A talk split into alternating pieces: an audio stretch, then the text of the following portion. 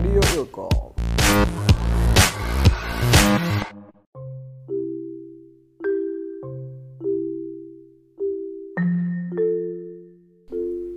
Hai Ilkomers, balik lagi nih di Radio Ilkom. Dan kali ini kita bakalan bahas tentang ilmu pengetahuan astronomi. Nah waktu kita dengar kata-kata astronomi Kita udah tahu nih bakal mengarah ke mana ya Udah pasti luar angkasa. Ataupun eh, hal-hal alam semesta dalam skala yang besar Itu ilmu pengetahuan yang mempelajari tentang benda-benda di langit Seperti planet, asteroid, bintang, galaksi, ataupun sejenisnya dan ilmu pengetahuan tentang astronomi ini juga termasuk salah satu ilmu pengetahuan yang paling tua loh. Itu bahkan sudah dipelajari manusia sejak dari zaman dahulu kala nih sebelum adanya teknologi. Nah, ada banyak nih pengetahuan-pengetahuan tentang astronomi yang juga berkaitan dengan sejarah. Contohnya ada di piramid Giza itu yang ada di Mesir. Itu formasinya mirip banget tuh sama tiga bintang di sabuk Orion. Nah, dan dari sejarah dapat kita tahu kalau ternyata bangsa-bangsa besar itu benar-benar menghargai pentingnya ilmu pengetahuan. Gak cuma itu, tapi investasi generasi mendatang juga dapat mengambil manfaat dari apa yang telah ditemukan sebelumnya. Astronomi itu juga termasuk salah satu ilmu pengetahuan mendasar dan perlu dikembangkan bagi generasi mendatang. Namun, komentar yang paling sering muncul di mana masyarakat awam itu untuk apa kita mempelajari itu semua? Dan juga nggak ada manfaatnya langsung bagi masyarakat. Jadi ilmu astronomi ini terkesan buang-buang waktu tapi wait nggak cuma itu. Ternyata ilmu astronomi itu juga menghasilkan teknologi-teknologi lain yang kita yang kita rasakan di hari-hari kita nih di kehidupan sehari-hari kita.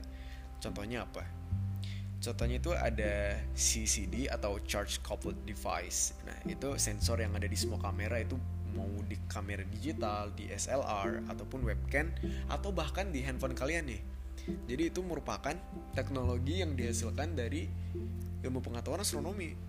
Nah, nggak cuma itu, lensa kacamata yang anti gores ataupun kaut gigi transparan, filter air itu juga merupakan hasil penelitian ilmuwan yang berada di NASA. Nah, itu dipelajari untuk mendukung misi-misi luar angkasanya. Dan waktu implementasinya juga cenderung lama ya nggak bisa dihitung dalam jangka bulanan tapi juga membutuhkan waktu bertahun-tahun dan kegunaannya itu bisa dapat dirasakan oleh yang umum dan kita masih belum tahu nih apa yang di apa yang sedang diteliti oleh mereka di NASA dan kita perlu waktu sampai bertahun-tahun agar ilmu tersebut atau teknologi tersebut dapat kita rasakan seperti kita merasakannya dalam kehidupan sehari-hari. Di zaman globalisasi seperti sekarang ini, uh, jarak antar negara bukan jadi suatu tolok ukur lah untuk saling bertukar informasi ataupun kerjasama. Nah, dengan adanya alat komunikasi dan transportasi memadai dan canggih, batasan antar negara pun menjadi lebih tak kasat mata. Dalam dunia astronomi, penelitian yang dilakukan tidak lagi dalam skala nasional, namun internasional. Jadi penelitian yang ada di NASA itu bukan hanya digunakan oleh satu negara saja, contohnya nggak hanya di Amerika, tapi ilmu-ilmu atau ataupun teknologi yang dihasilkan oleh NASA itu sudah berskala internasional dan dalam beberapa tahun ke depan kita semua dapat merasakannya. Nah, jadi kolaborasi astronomi internasional itu jadi semangat ya, semangat luar biasa untuk kita jadi mengedepankan kepentingan negara masing-masing. Tapi kita harus lebih mengutamakan keuntungan yang dapat diperoleh oleh umat manusia ketimbang uh, ke negara itu sendiri. Jadi lebih universal ya. Nah, jadi hal ini pun tentu bisa dapat menjadi perdamaian bagi seluruh dunia ya karena apa yang dilakukan atau juga buat kita sendiri. Jadi astronomi itu bukan hanya semata membahas benda eh, benda-benda yang ada di luar angkasa, namun juga membahas teknologi yang ada di sekitar kita.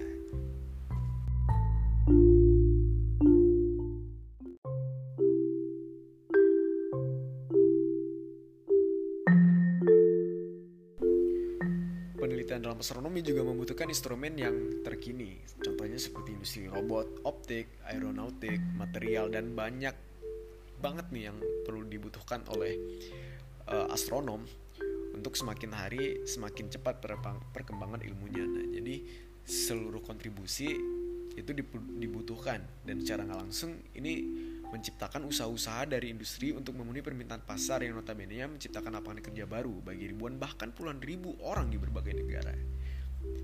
Contohnya seperti astronom Afrika Selatan yang merupakan direktur Office of Astronomy Development yaitu Kevin Govender.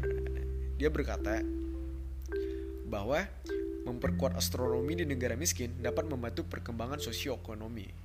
Jadi astronomi juga nggak membahas tentang teknologi dan hal-hal yang ada di luar angkasa, namun juga mendorong manfaat bagi negara itu sendiri, entah itu di bagian sosial ataupun ekonominya.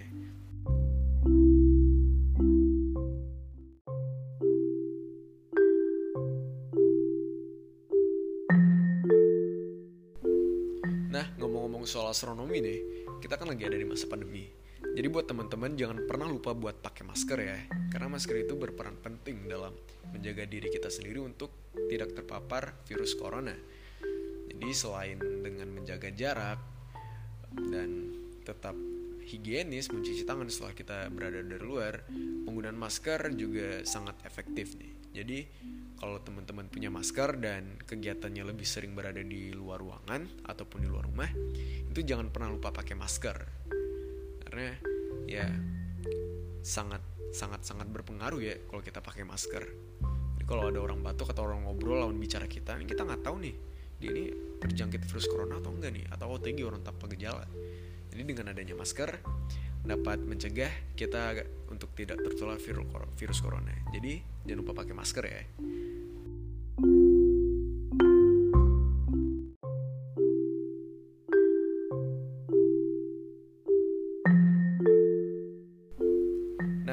Balik lagi nih ke ilmu pengetahuan astronomi. Jadi, banyak nih yang nanya-nanya ya, gimana caranya kita bisa menjadi astronom profesional nih? Cara-cara merintis untuk menjadi seorang astronom. Jadi di Indonesia sendiri itu masih banyak pelajar SMP dan SMA maupun S1 yang ingin tahu gimana caranya untuk menjadi seorang astronom. Nah, jadi kalau kita lihat nasihat umumnya nih, yang bisa kita pelajarin itu yang pertama, kita harus bekerja dan belajar keras tentang ilmu pengetahuan alam maupun matematika karena hal tersebut juga membahas penting yang menjadi peran penting dalam astronomi. Lalu bahasa Inggris. Nah, kenapa bahasa Inggris itu perlu kita pelajari untuk menjadi seorang astronom? Karena seperti yang kita sebutkan, kerjasama dengan internasional itu perlu menggunakan bahasa yang internasional juga ya, bahasa global. Jadi bahasa global di dunia ini kita biasa menggunakan bahasa Inggris. Jadi bahasa Inggris itu menjadi salah satu peran penting dalam kita diri kita sendiri untuk bisa menjadi seorang astronom hebat.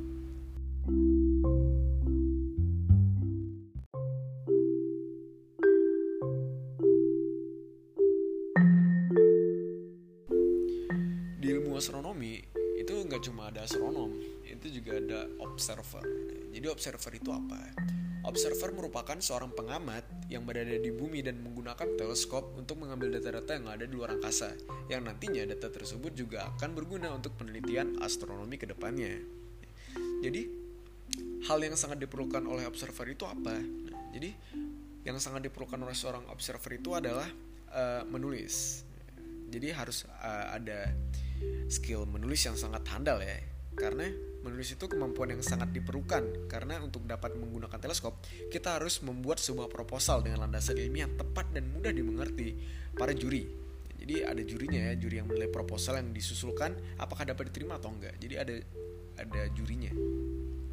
Yang dinilai itu ada banyak. Contohnya kepercayaan landasan ilmiah kemungkinan pencapaian target dengan alat yang diajukan serta kejelasan tujuan penelitian jadi uh, proposal itu juga perlu kita ketahui nggak banyak ya nggak banyak halaman ya paling cuma satu atau dua halaman contohnya untuk penggunaan teleskop Subaru di Jepang itu cuma memerlukan satu halaman proposal untuk mode service dan dua halaman untuk metode normal sehingga diperlukan kecakapan dalam menuangkan dan menjelaskan ide dengan bahasa yang singkat, padat, dan jelas.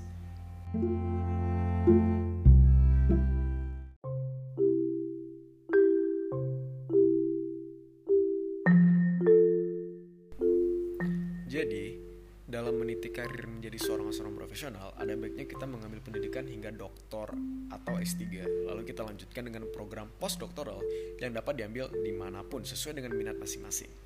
Program postdoktoral ini ada beberapa jenis. Ada yang dapat mengerjakan penelitian sesuai dengan minat masing-masing, ada juga yang topik penelitiannya telah ditentukan dari institusi yang bersangkutan. Sebelum memiliki posisi di universitas, lembaga riset ataupun industri, kita dapat mengambil postdoktoral beberapa kali di satu tempat ataupun di tempat yang berbeda. Gitu jadi.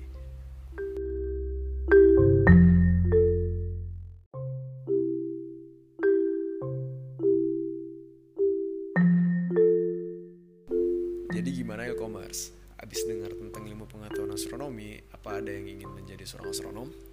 Ya, mungkin Menjadi seorang astronom merupakan pekerjaan yang sangat menarik di zaman kita ini ya, di mana teknologi sedang berkembang sangat pesat dan ilmu astronomi itu makin berkembang setiap harinya.